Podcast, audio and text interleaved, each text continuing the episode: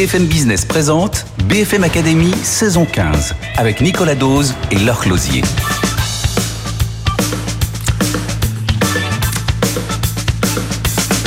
Bonjour à tous, bonjour et bienvenue BFM Academy. Alors c'est la suite de cette saison 15. On continue là la sélection euh, de nos finalistes. On en a eu deux déjà la semaine dernière. On va découvrir l'équipe des trois entrepreneurs sélectionnés par Fabrice Marcella. Bonjour Fabrice. Bonjour Nicolas. Bonjour, à tous. On va faire la connaissance de Jean-Baptiste Fontes qui va nous parler de Lexi Life, de Virginie Maire qui nous présente Cybelle et d'Emeric Libaud pour Transition One. Bonjour à vous trois.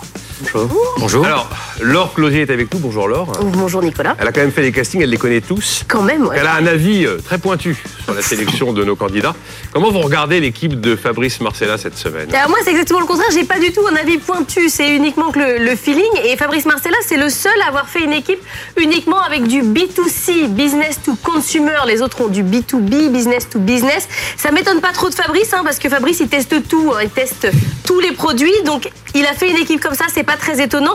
C'est l'équipe de ceux qui veulent embellir le quotidien. Une lampe pour aider les dyslexiques, des podcasts pour se distraire, une solution, se distraire, une solution pour transformer sa voiture en version électrique, embellir votre quotidien. Franchement, c'est pas mal comme équipe. Bah, je, je, cherchais la baseline, eh ben voilà. elle est parfaite. C'est ça, attention, un point commun au pitch, c'était tous les trois des machines de guerre. Hein aïe, aïe, aïe. Voilà, c'est l'équipe de Fabrice Marcella, c'est parti. BFM Academy. Ils y croient, mais croirez-vous en eux?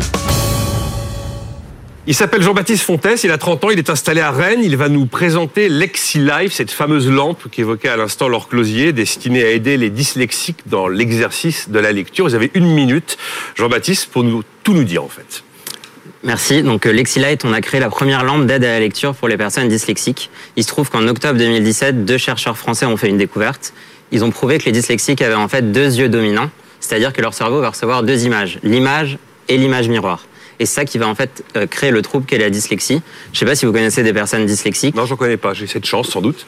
Bah c'est quand même euh, 10% de la population mondiale. Euh, c'est en, en, moyenne 3 élèves par classe, 7 millions de personnes en France. Et en fait, ces personnes euh, ont, pour imager ça, par exemple, les lettres symétriques, le P, le Q, le B, le D, bah, leur, leur cerveau ne vont va pas réussir à les identifier. Et en fait, on a mis au point une lampe qui, en modulant et en pulsant l'onde d'une certaine façon, permet tout simplement d'effacer l'image miroir et en fait de rendre le texte net comme s'il n'était pas dyslexique. Ça marche avec tout le monde. Ça marche. Avec euh, tous les dyslexiques. Exactement. Donc en fait, on a fait, euh, on a passé un an et demi à faire des tests euh, avant en fait d'officialiser le lancement de la, la lampe qui est aujourd'hui euh, disponible sur le site internet. Et euh, on a aujourd'hui un taux très satisfaisant de 90% de réussite, donc d'amélioration de la lecture sur les personnes avec qui on fait tester. Voilà, c'est la technologie Made in France, hein, en Bretagne, qui permet donc de lire sans inverser les lettres et les syllabes qui se ressemblent lorsqu'on est dyslexique. Fabrice Marcella, vous avez tout loisir de poser toutes les questions qui vous passent par la tête. Oui, ce qu'a pas dit Jean-Baptiste, ce sont 300 clients quand même qui ont été testés, hein, c'est 90% oui. sur 300. Exactement. La question que je, je, voulais vous poser, c'est euh, y a-t-il plusieurs formes de dyslexie en fonction de euh, l'âge de la personne? Est-ce que lorsque je suis euh, enfant ou est-ce que je, lorsque je suis adulte, est-ce que j'ai la même forme de dyslexie? Et surtout, est-ce que votre lampe, à vous, elle est tout aussi efficace quel que soit l'âge? Alors c'est une très bonne question, c'est ce qu'on a essayé de, de voir et c'est pour ça que sur le test des 300 personnes, en effet, on a testé des personnes de 7 ans à 68 ans. Euh, donc nous, on, on, considère la dyslexie au sens de la lecture uniquement, et on a aujourd'hui des résultats qui sont complètement différents entre quelqu'un qui a pu euh, vivre avec sa dyslexie.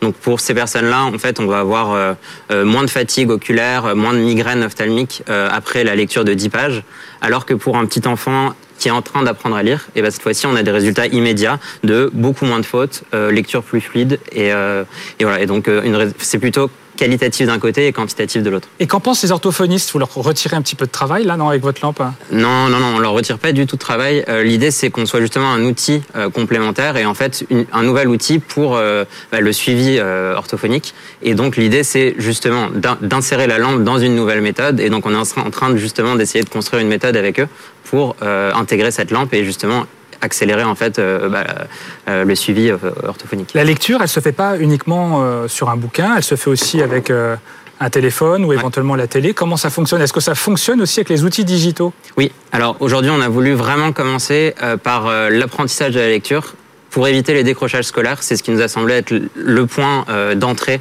C'est pour ça qu'on a créé la première LexiLight, euh, la lampe d'aide à la lecture.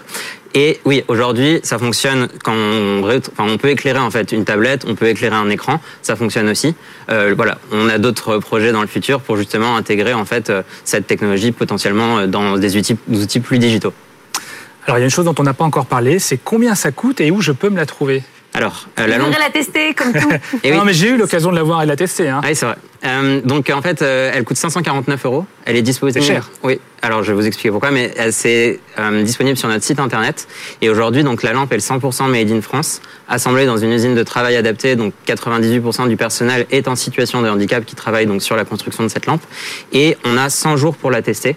Donc en fait, l'idée c'est que voilà, on fait, on va, on va la recevoir chez soi, on va la tester, et si euh, toutefois on voit qu'il y a une amélioration de la lecture, on peut la conserver. Et si non, pas de conditions à donner, on la renvoie et voilà. Alors on la renvoie, et donc quels sont les cas d'échec? Euh, Quand est-ce que finalement euh, la, la, lampe vous est renvoyée? Alors on, on remarque plus, donc on a maintenant des formulaires qui permettent justement de capter cette donnée et d'essayer de comprendre. Euh, on remarque que pour certains, en fait, il y avait des personnes qui n'étaient en fait pas dyslexiques et qui voulaient savoir en fait s'ils l'étaient grâce à la langue. Donc ça, je conseille vraiment ah pas du tout de faire ça dans ce. Euh, et ensuite, bah, c'est euh, euh sur des sur des sujets. En fait, il y a de la dyspraxie, la dyscalculie, en fait, d'autres troubles 10 qui sont pas en fait autour de la lecture à proprement parler. Et c'est là en fait où aujourd'hui, on doit encore peaufiner pour essayer de comprendre bah, qu'est-ce qu'on englobe avec la langue.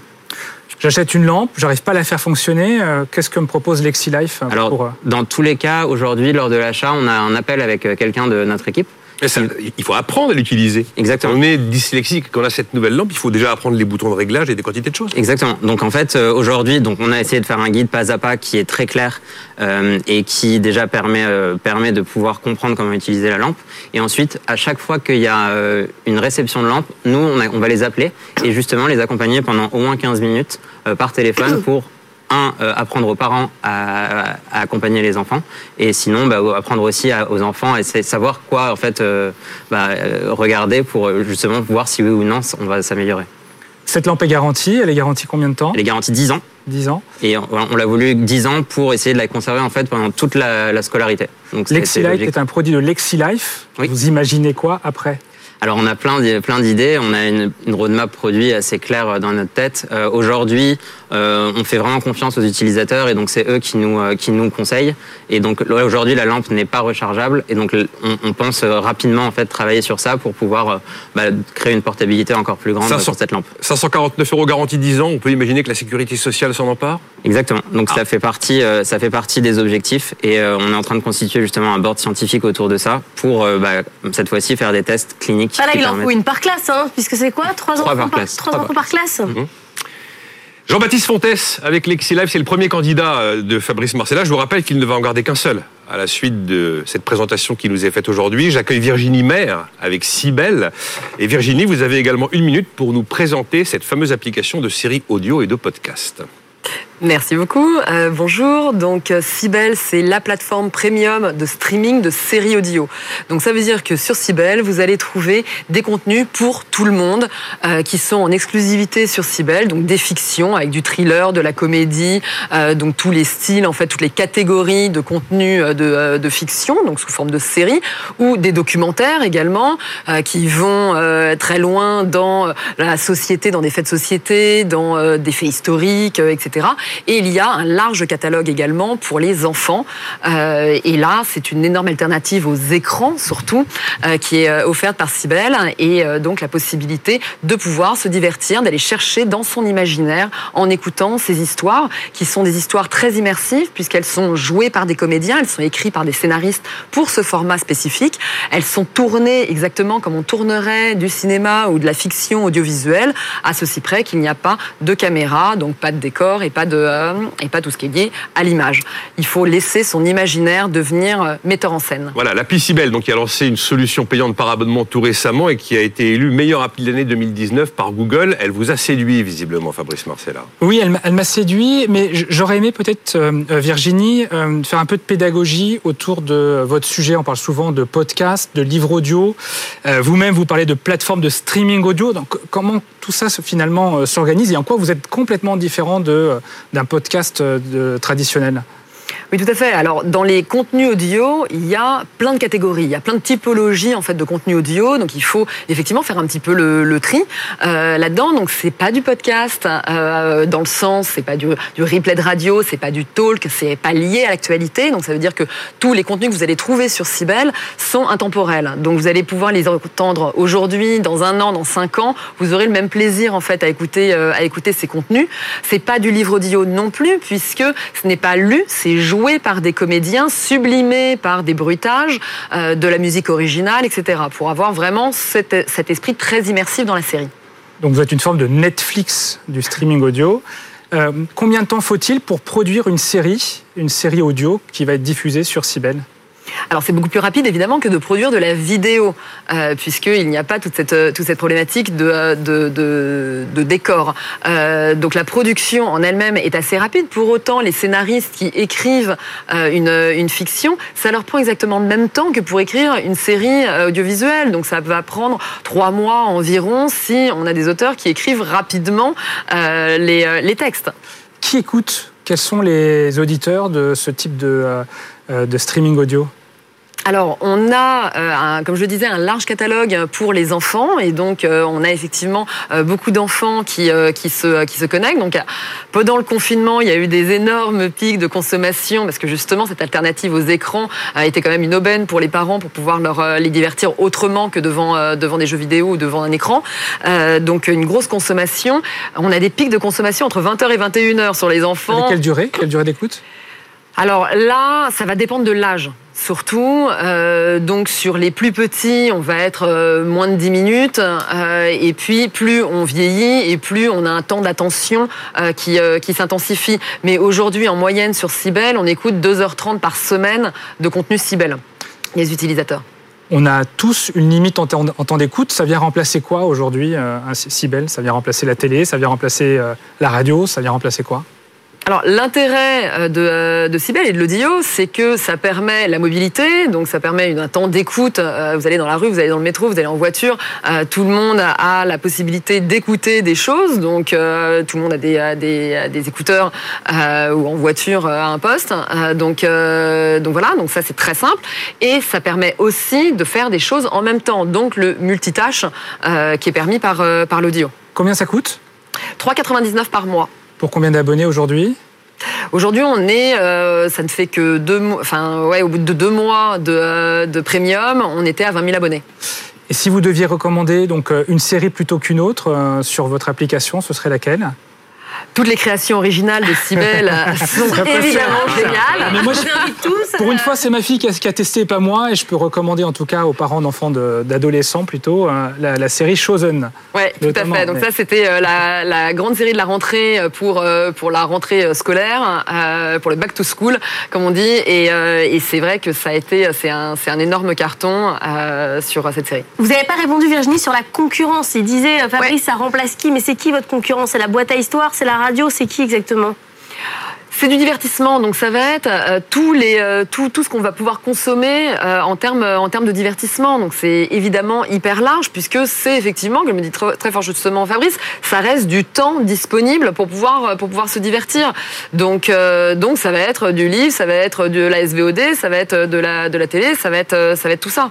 Encore une question, Fabrice. Allez, peut-être la dernière question. Combien faut-il produire de séries euh, chaque année pour entretenir un catalogue et donner toujours envie de revenir sur votre application?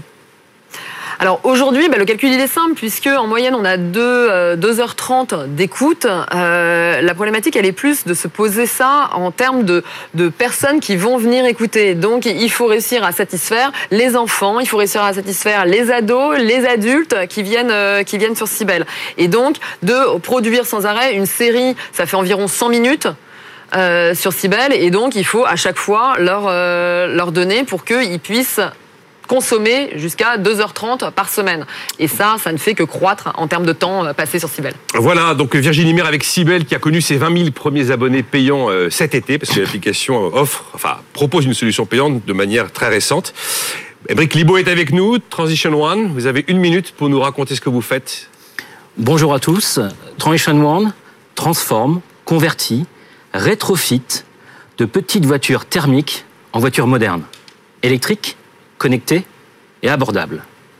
Donc une petite voiture comme une Fiat 500 hein, ou, d'autres petites voitures comme ça, on extrait le moteur thermique, essence, diesel, et on le remplace par un moteur électrique avec des batteries et un contrôleur.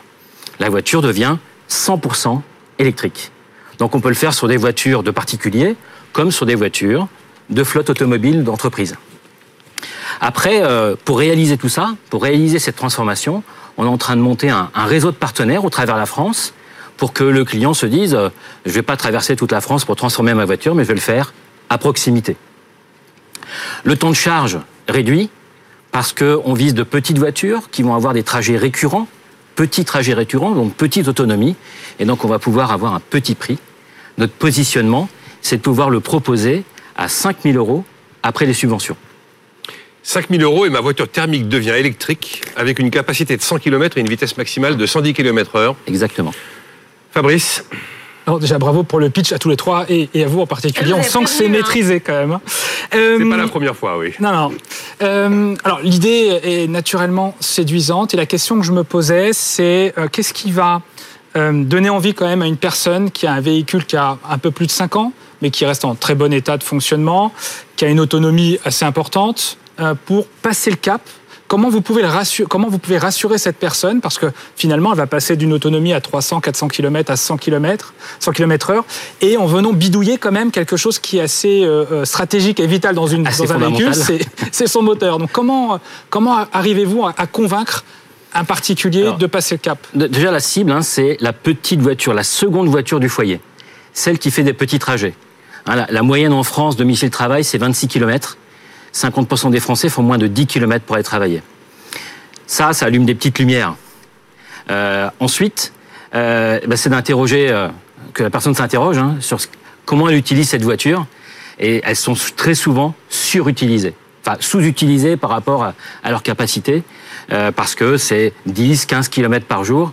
Et donc pouvoir dire, j'accède à une voiture électrique qui réduit mes émissions de CO2. La petite voiture, comme ça, c'est une tonne de CO2 pour 10 000 km. Bon bah voilà, euh, l'argument il est, je ne pollue, je pollue moins. Euh, je, vais avoir une- un véhicule adapté à mon usage et je ne pollue plus quand je me déplace. Toujours pour euh, essayer de nous rassurer, en tout cas peut-être me rassurer moi, c'est peut-être ça. Je- le, le- le- le changement de moteur se fait en une demi-journée, une journée grand max? Notre objectif, c'est 4 heures. Comment garantissez-vous un bon niveau de sécurité aux occupants? Alors déjà, euh, pour arriver à, à ce- à faire cette transformation, on a réussi à, à plusieurs à faire changer la réglementation. On est plusieurs rétrofitteurs en France. Euh, et on va passer une homologation par modèle. C'est la garantie que euh, tout ce qu'on a implémenté dans la voiture et la manière dont on l'implémente répond aux normes de sécurité. D'accord. Qui sont vos concurrents? Parce que finalement, vous vous êtes positionné sur des, plutôt des citadines, c'est ce que vous disiez. Oui. Vous n'êtes pas sur les voitures anciennes. Non. Y a-t-il d'autres euh, entreprises qui sont sur votre secteur actuellement? Alors, on est une dizaine en France, on se connaît tous très bien. Euh, oui, il y en a qui sont sur la voiture ancienne, d'autres qui sont sur euh, les utilitaires. Il y en a aussi qui sont sur les deux trois roues. Euh, voilà. Aujourd'hui, on est le marché est assez assez ouvert. Euh, des concurrents exactement sur mon marché aujourd'hui, il n'y en a pas. Une chose assez étonnante lorsque j'ai vu votre véhicule, notamment la Fiat 500, euh, je m'attendais à avoir une voiture avec une, une boîte de vitesse automatique. C'est pas le cas. Comment, ça fonctionne? C'est-à-dire, tout type de Fiat 500, qu'elle soit automatique ou pas, et ça fonctionne. Alors aujourd'hui, on sait répondre à la boîte manuelle. La boîte manuelle. La- L'automatique, ça va arriver euh, euh, au fur et à mesure du temps. Euh, pourquoi, la- pourquoi on a gardé la boîte? Parce que c'est la grosse question. Tous ceux qui Ah oui. connaissent la voiture électrique disent il n'y a pas de boîte de vitesse. Dans notre modèle, on a un modèle économique à tenir. Si on va changer la boîte, il faut la remplacer par autre chose. C'est un coût.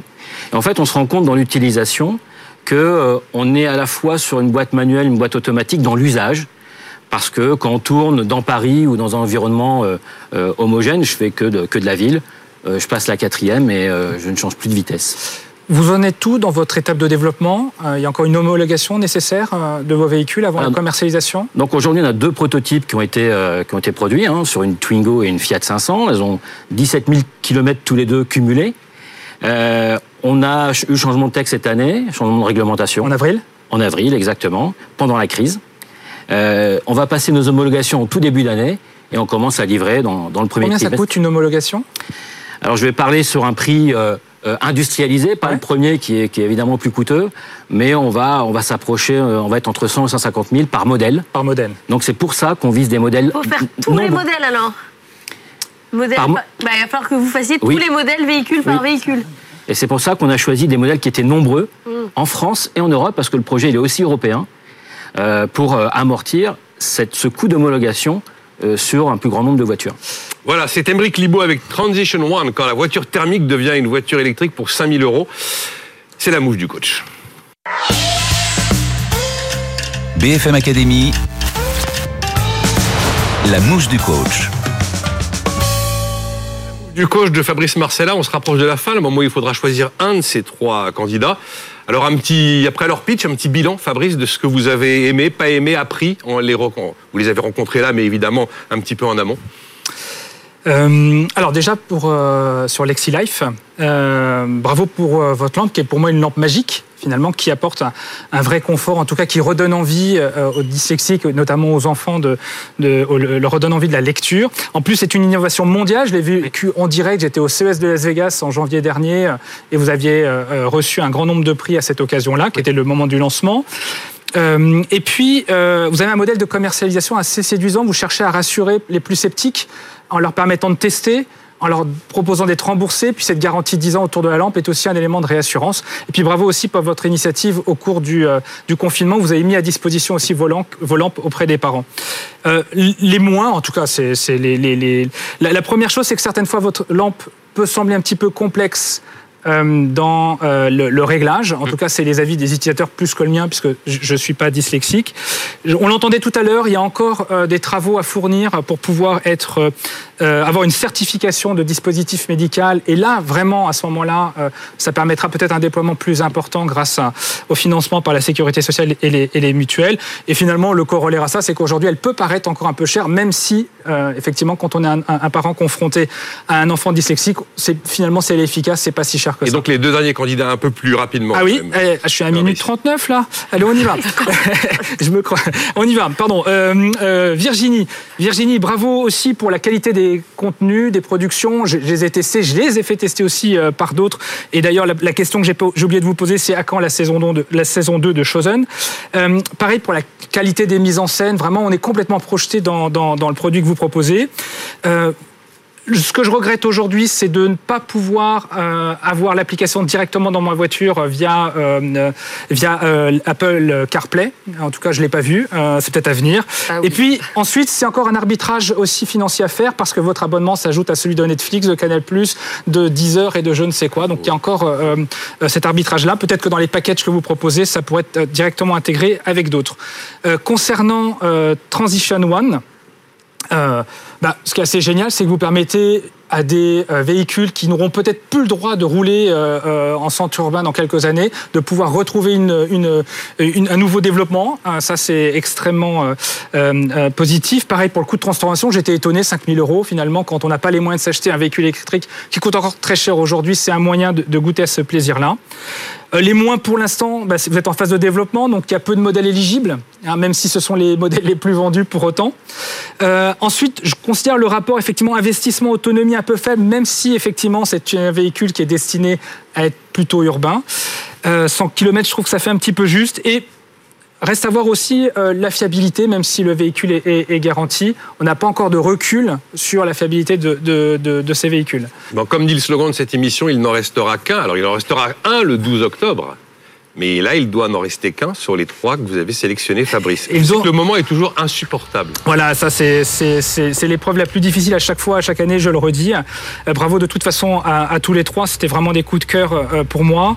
Euh, vous portez parfaitement vos, vos, euh, vos- vos projets et sans aucun doute, vous allez prendre les places de leader sur ces marchés-là. Euh, pour la finale, euh, je pense que je vais choisir. Euh, Pourquoi? Parce que je pense que Cybèle va plus profiter finalement du rayonnement que va lui apporter la finale le- le 12 octobre. Bravo à vous trois. Bravo, Bravo. bravo, euh, Virginie. Donc notre troisième finaliste, car on en connaît déjà deux, s'appelle Virginie Maire avec Cybelle et son application de podcast audio. On marque une pause, on se retrouve dans un instant avec la sélection des trois entrepreneurs d'Emmanuel Duez et elle aussi va devoir choisir. BFM Business présente BFM Academy saison 15 avec Nicolas Dose et Laure Closier. Euh, bonjour, enfin bonjour, on s'est déjà vu, on se retrouve, on a juste marqué une petite pause. Re-bonjour. Euh, dans moins d'une demi-heure, on connaîtra les quatre finalistes du 12 octobre, leur closier. hein. Je vous rappelle que là, à l'instant, Fabrice Marcella vient de sélectionner Virginie Maire avec Sibel, c'est l'application des podcasts audio gratuits qui a quand même été saluée par Google tout récemment. On sait également que Philippe Pouletti emmènera Meditect en finale avec euh, Romain Renard, l'appli qui permet la traçabilité des médicaments dans les pays en voie de développement pour éviter les contrefaçons. Tout ça grâce à la blockchain. Et Virginie Calmels emmène avec elle Uplink, Nathalie Daoud, qui installe des bornes pour euh, trouver un job dans les lieux publics sans CV. C'est des bornes de recrutement. On va découvrir la sélection d'Emmanuel Duez. Bonjour Emmanuel. Bonjour. Merci d'être avec nous. Vous, avez donc trois entrepreneurs qui vous ont euh, plu, que vous avez sélectionnés, mais il va falloir en garder qu'un seul d'ici la fin de cette émission.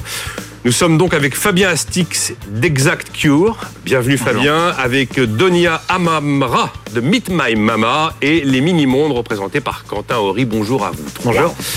Alors, Laure Closier, euh, pour ouvrir cette dernière partie des sélections, petit avis sur la sélé- sur la- l'équipe d'Emmanuel. Alors, il faut déjà qu'on qu'on dise au monde qui nous écoute qu'Emmanuel Duez s'est Le battu. monde nous écoute, faut le Le rappeler. monde entier. Bon, je- oui, oui, bien sûr, le Oui, monde nous écoute. On est retransmis en anglais également.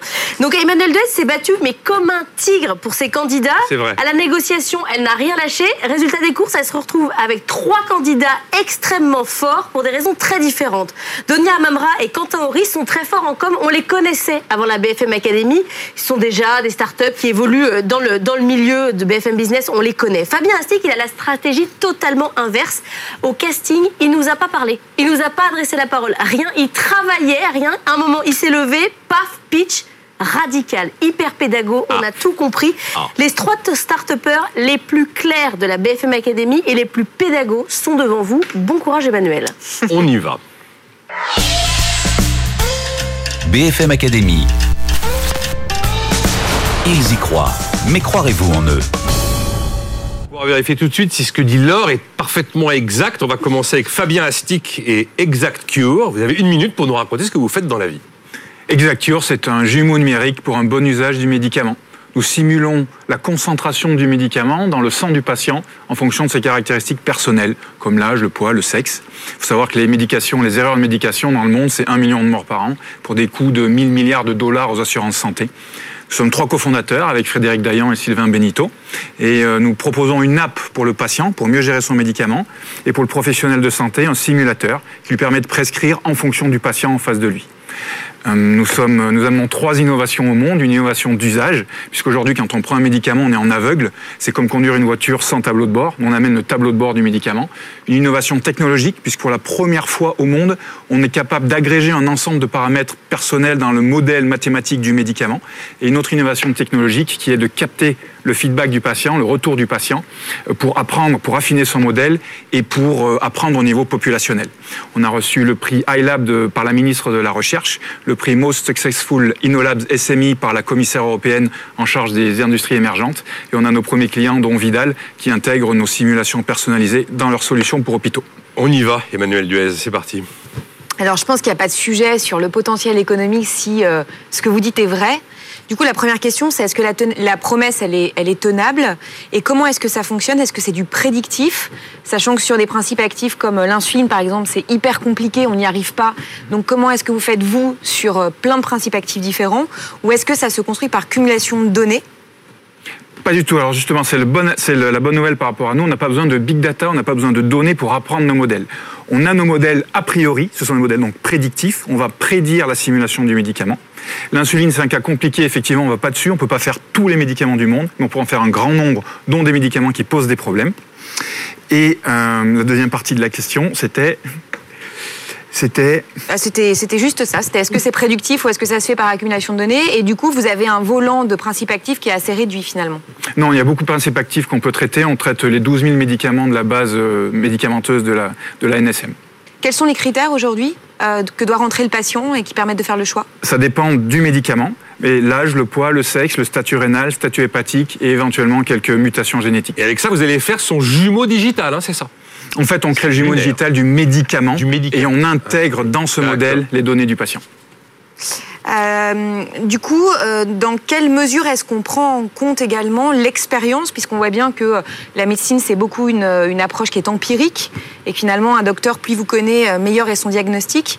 Euh, quelle volatilité vous avez Alors évidemment, les modèles ont une certaine dose de- d'erreur euh, qui va avec le modèle, mais on apprend ensuite, grâce à la troisième innovation technologique, sur le retour du patient au fil du temps. On va affiner son modèle à lui, on va aider le professionnel à mieux le connaître, et va aussi apprendre au niveau populationnel, comme je disais tout à l'heure, en fonction de l'obésité ou de l'insuffisance rénale, par exemple.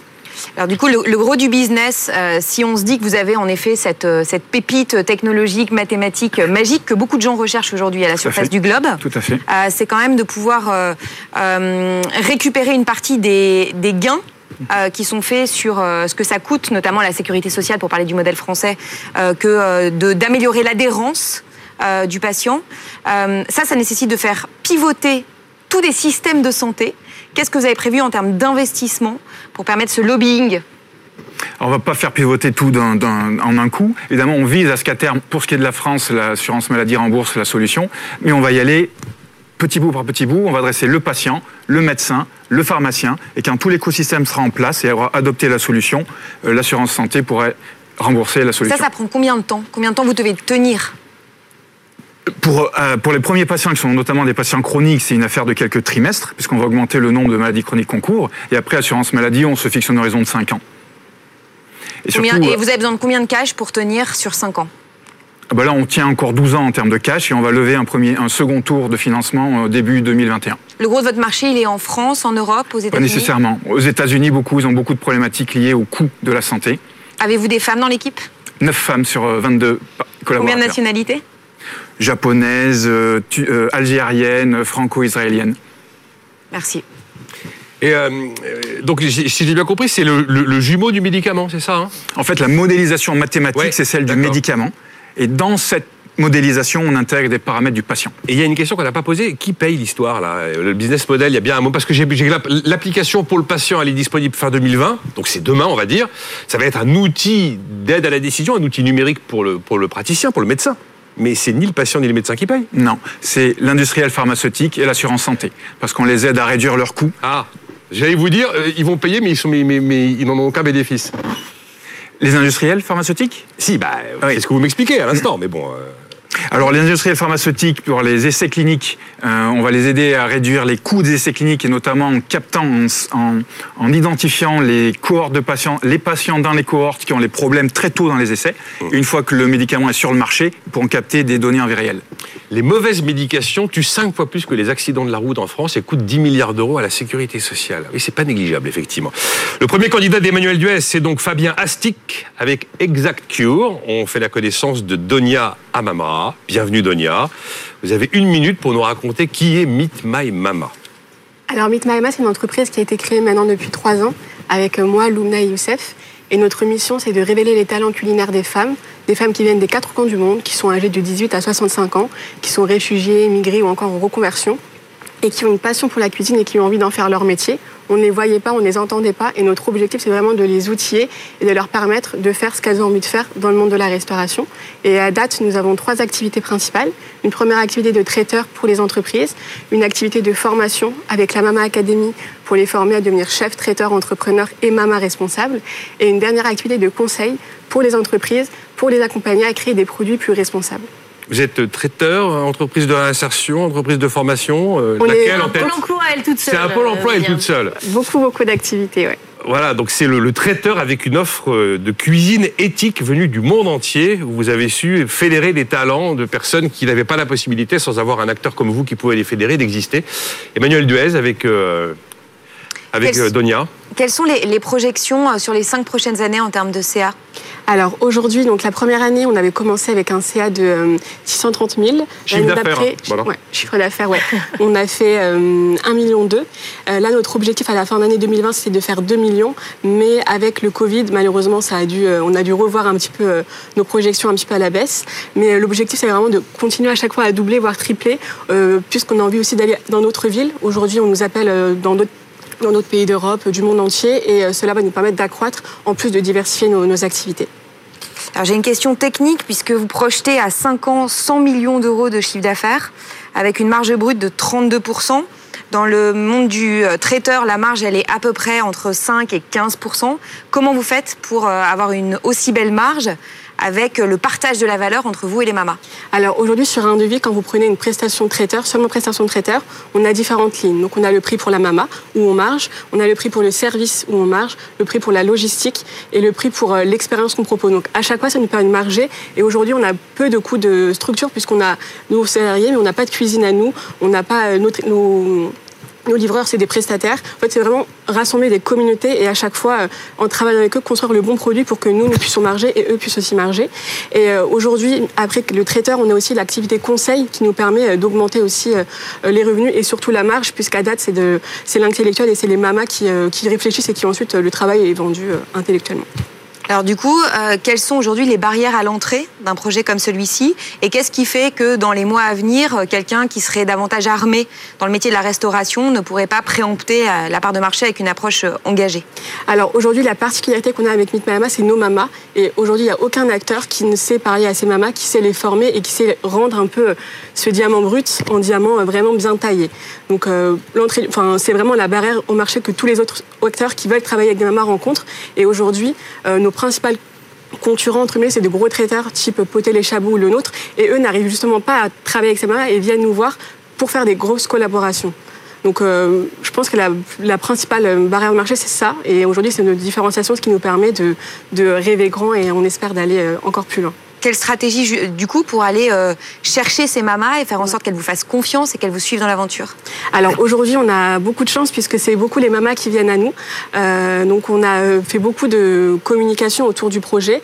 On va beaucoup vers ces mamas, donc on organise beaucoup de réunions avec des associations, ce qui permet de nous faire connaître. Et c'est aussi des institutions publiques comme le Pôle Emploi qui aujourd'hui nous amènent des mamas, puisque aujourd'hui le Pôle Emploi ne sait pas du tout comment accompagner ces femmes. Et la semaine, il y a deux mois, on a commencé à nationaliser, enfin régionaliser le partenariat, et on a eu plus de 300 mamas de demandeuses d'emploi euh, qui sont venues. Donc c'est vraiment pas le, le- le besoin de mamas euh, qu'on a aujourd'hui.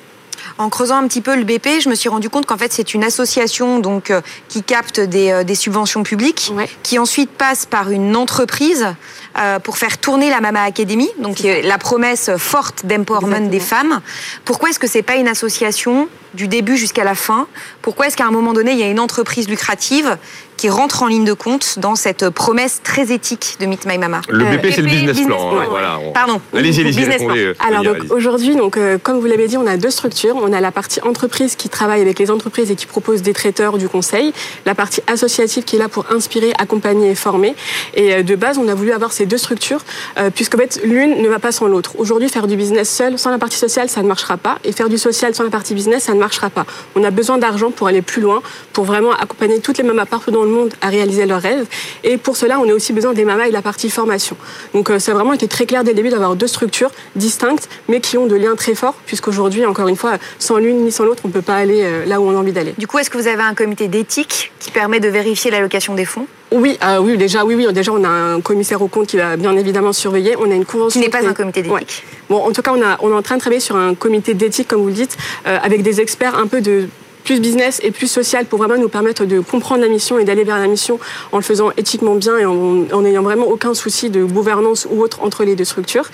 Euh, et aujourd'hui, on a aussi une convention euh, qui est, est entre l'association et euh, l'entreprise et qui nous permet vraiment de distinguer les deux actions qui sont totalement différentes. J'ai une dernière question. Du coup, on peut se dire que c'est une plateforme de mamas finalement, et que Ouais. l'ambition, c'est une plateforme des mamas du monde entier. C'est ça. Les- le, le business de la plateforme, il y a des gagnants, il y a des perdants.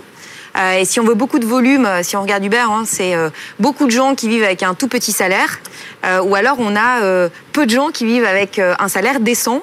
C'est quoi le modèle social pour les mamas qui vous font confiance euh, de Meet My Mama dans les années à venir? Alors aujourd'hui, comme vous l'avez dit, on est une plateforme. Enfin, on a l'objet d'une plateforme. On est une plateforme fermée. Ça veut dire que nos mamans, on les sélectionne. On a dès le début, dès qu'elles sont formées, un nombre précis de mamas qu'on va avoir sur la plateforme. Donc aujourd'hui, on a environ euh, 50 mamas. Et le but justement, c'est de ne pas en avoir trop pour que toutes ces mamas puissent vraiment vivre plutôt bien, notamment lors des pics, en fonction, enfin dans les, pics du traiteur. Et but de diversifier aussi nos activités. Donc aujourd'hui, on est traiteur, on fait du conseil. On a aussi des entreprises qui nous contactent pour euh, placer des mamas professionnelles, nous permet de diversifier et de trouver à chacune euh, la meilleure voie. Et du coup, est-ce bon, qu'avec on a fini, on a, on a vraiment fini. Il faut passer parce qu'on ne pourra pas terminer la sélection et, aller jusqu'à la mouche du coach. Non, je vous présente Quentin Horry. Euh, c'est le dernier candidat d'Emmanuel Duez aujourd'hui avec les mini-mondes. Une minute, Quentin, pour nous raconter qui sont les mini-mondes. Ok, très vite. Alors, euh, donc Quentin, je suis le cofondateur des Mini-Mondes. Avec Marine, mon associé, on essaye de bousculer le monde du jouet. Alors, c'est un marché qui est colossal. euh, c'est un marché qui a pas beaucoup bougé et c'est un marché qui pollue énormément avec en fil rouge le plastique. Alors, on essaye de parler du monde d'après.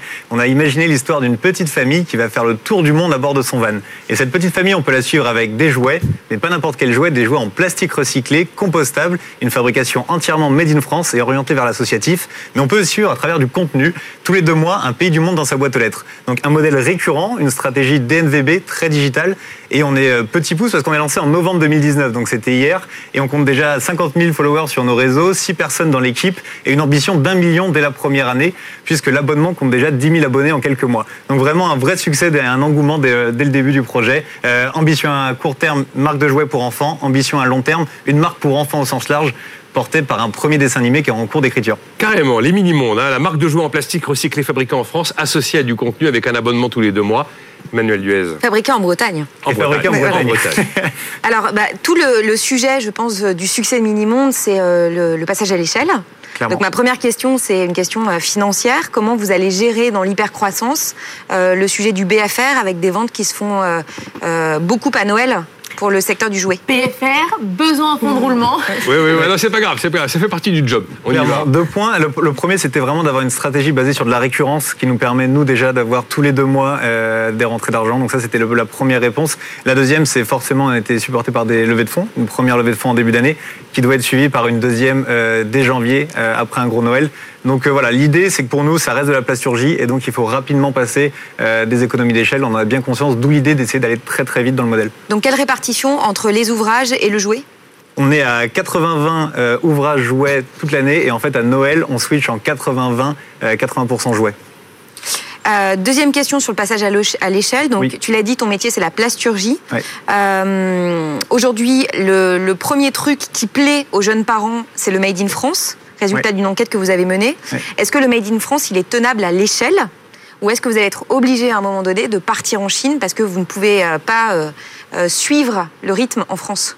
Le, le pari qu'on prend c'est qu'on veut rester euh, uniquement vendu sur notre site internet et c'est ce qui nous permet de mettre de la qualité dans le produit et d'avoir un prix de vente accessible. Donc on a envie de garder cet ADN du Made in France le plus longtemps possible Euh, et après voilà on s'interroge sur peut-être des ouvertures à l'Europe mais en tout cas l'idée c'est de rester le Made in France le plus longtemps et en tout cas de garder la cohérence de notre modèle et de notre démarche, clairement.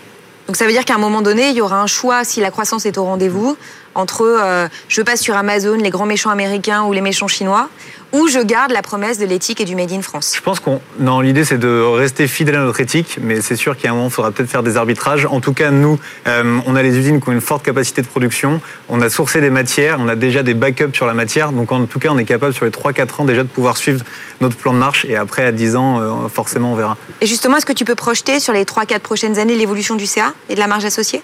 Ouais, on a essayé de projeter. euh, on a un modèle vraiment qui est basé sur de l'acquisition grâce au carnet de voyage. On a ambition 1 million cette première année, 3 millions l'année d'après et 6 millions encore après, avec vraiment ce switch qui doit opérer grâce au dessin animé. Euh, c'est deux ans et demi de travail, 52 épisodes, mais qui pour nous doit nous permettre de passer de marche, parce que la vraie valeur de la marque des mini-mondes, c'est l'histoire et c'est la transmission qu'on fait aux enfants de valeurs nouvelles. Alors justement, on parlait en préparation euh, de devenir une marque affinitaire. Ça veut dire que euh, cette famille euh, du chemin, elle devient euh, iconique comme les Monsieur Madame. Ça, ça passera probablement par un énorme travail sur le contenu. Aujourd'hui, Ouais. c'est essentiellement des freelances. Ouais. Est-ce que vous avez projeté d'internaliser la partie studio pour garder la main sur la ligne éditoriale? On a internalisé les responsables de pôle, on a un directeur artistique, on a un responsable contenu en interne. Et après, la force de rester agile, c'est de garder cette créativité. C'est-à-dire qu'on fait appel à chaque fois à différents profils pour toujours arriver avec une patte un petit peu différente. Donc on a envie de garder cette structure agile. Euh, mais clairement, la force du modèle, ça va être l'histoire de la famille du chemin qu'on a envie de pousser le plus loin possible. Et du coup, tu dirais, euh, en guise de conclusion pour mes questions, Oui. que euh, euh, les, euh, les, les, euh, les principaux points positifs aujourd'hui par rapport à un monde entre Bayard et puis Peppa Pig, les points positifs de Mini-Monde, c'est quoi? Les trois principaux? Pour nous, la vraie, la vraie différence, elle est dans le message qu'on porte, avec des valeurs très positives, notamment d'intégrer le respect de l'environnement dès le début de l'histoire et d'intégrer l'ouverture sur l'autre. C'est vraiment les, le deux fils rouges qu'on trouve dans l'histoire. Et c'est ça, je pense, que les jeunes parents et les jeunes enfants ont envie de transmettre. Et, et je pense que là-dessus, on est vraiment dans le vrai. Donc ça Vous sera un avez- dessin animé éducatif alors. Ce sera dessin animé éducatif. Si j'ai exactement. bien compris, quand même, Quentin, vous vous voyez plus comme une, un, un élément d'une chaîne pédagogique qu'une entreprise de l'économie circulaire. Exactement. D'accord. Exactement. Parce qu'on ouais. parle d'abord du jouet recyclé, mais en fait, la fin de l'histoire, Exactement. Le point d'entrée, c'est le jouet. Le point d'entrée, c'est le jouet. Et après, demain, on essaye d'avoir une ambition assez forte sur le projet. Ouais. Exact Cure avec euh, Fabien Astic, Meet My Mama avec Donia Amamra et puis Les Mini-Mondes. Quant à Ori, c'est la sélection d'Emmanuel Duez, mais maintenant elle va nous dire un peu ce qu'elle en pense et il faudra, il faut, pas il faudra, car on y est, qu'elle n'en choisisse qu'un pour la finale du 2 octobre. BFM Academy, la mouche du coach. Bon, Emmanuel Duez, petit retour d'expérience, comme on dit, sur vos trois candidats avant d'en sélectionner un d'ici moins de 4 minutes. Alors avec beaucoup d'humilité, hein, parce que je ne suis qu'un petit entrepreneur dans un monde d'entrepreneurs dont vous faites partie. Euh, sur Exact Cure, euh, ce que euh, je trouve extraordinaire, c'est l'ambition scientifique, avec le fait que euh, vous prétendez avoir trouvé finalement ce que tout le monde recherche, en tout cas énormément d'acteurs de la santé. Un autre point positif qui est l'équipe pluridisciplinaire, qui est sublime quand on descend un petit peu dans les, CV, dans les CV et qui est presque mixte, ce qui est extrêmement rare dans votre secteur d'activité. Ce dont non pas je doute, mais qui me questionne, c'est la robustesse euh, de la promesse et la dépendance du succès commercial d'un point de vue euh, volumique très important euh, sur le, le chiffre quand même d'un système de santé, en tout cas au niveau international. Pour Meet My Mama, ce que je trouve magnifique, c'est l'objet social de l'entreprise, donc rendre libres les femmes par, le travail, ce qui est une valeur dans laquelle je crois profondément, par l'accomplissement euh, personnel et professionnel, euh, les accompagner dans l'explosion de leur plafond de verre et les accompagner en amont et en aval de la chaîne de valeur, dans l'inspiration, dans la formation, etc. etc. Euh, et votre métier de structuration de la filière. Euh, ce en quoi je crois moins, c'est le tout en même temps, même s'il est très à la mode d'un point de vue politique. hein. Euh, euh, on est à la fois traiteur, conseil, on peut opérer des cantines, on va aller dans 13 villes et le BP qui me semble un petit peu lunaire parfois, même si justement un BP c'est c'est pas censé être réaliste, hein, c'est pour embarquer des, des investisseurs, mais pour le coup là ça m'a pas embarqué. Et puis le mini-monde, euh, ce que j'ai adoré, c'est l'audace d'adresser ce marché euh, des tout petits, sur lequel très peu d'entrepreneurs vont, parce que la moyenne d'âge des entrepreneurs est euh, relativement basse. Et donc on s'intéresse pas à ce marché qui est extraordinaire. L'ambition de devenir une marque globale aussi. Et votre intérêt pour le contenu, qui je pense sera vraiment le, le, sujet différenciant. Ce qui m'interpelle, c'est justement la complexité de ce marché.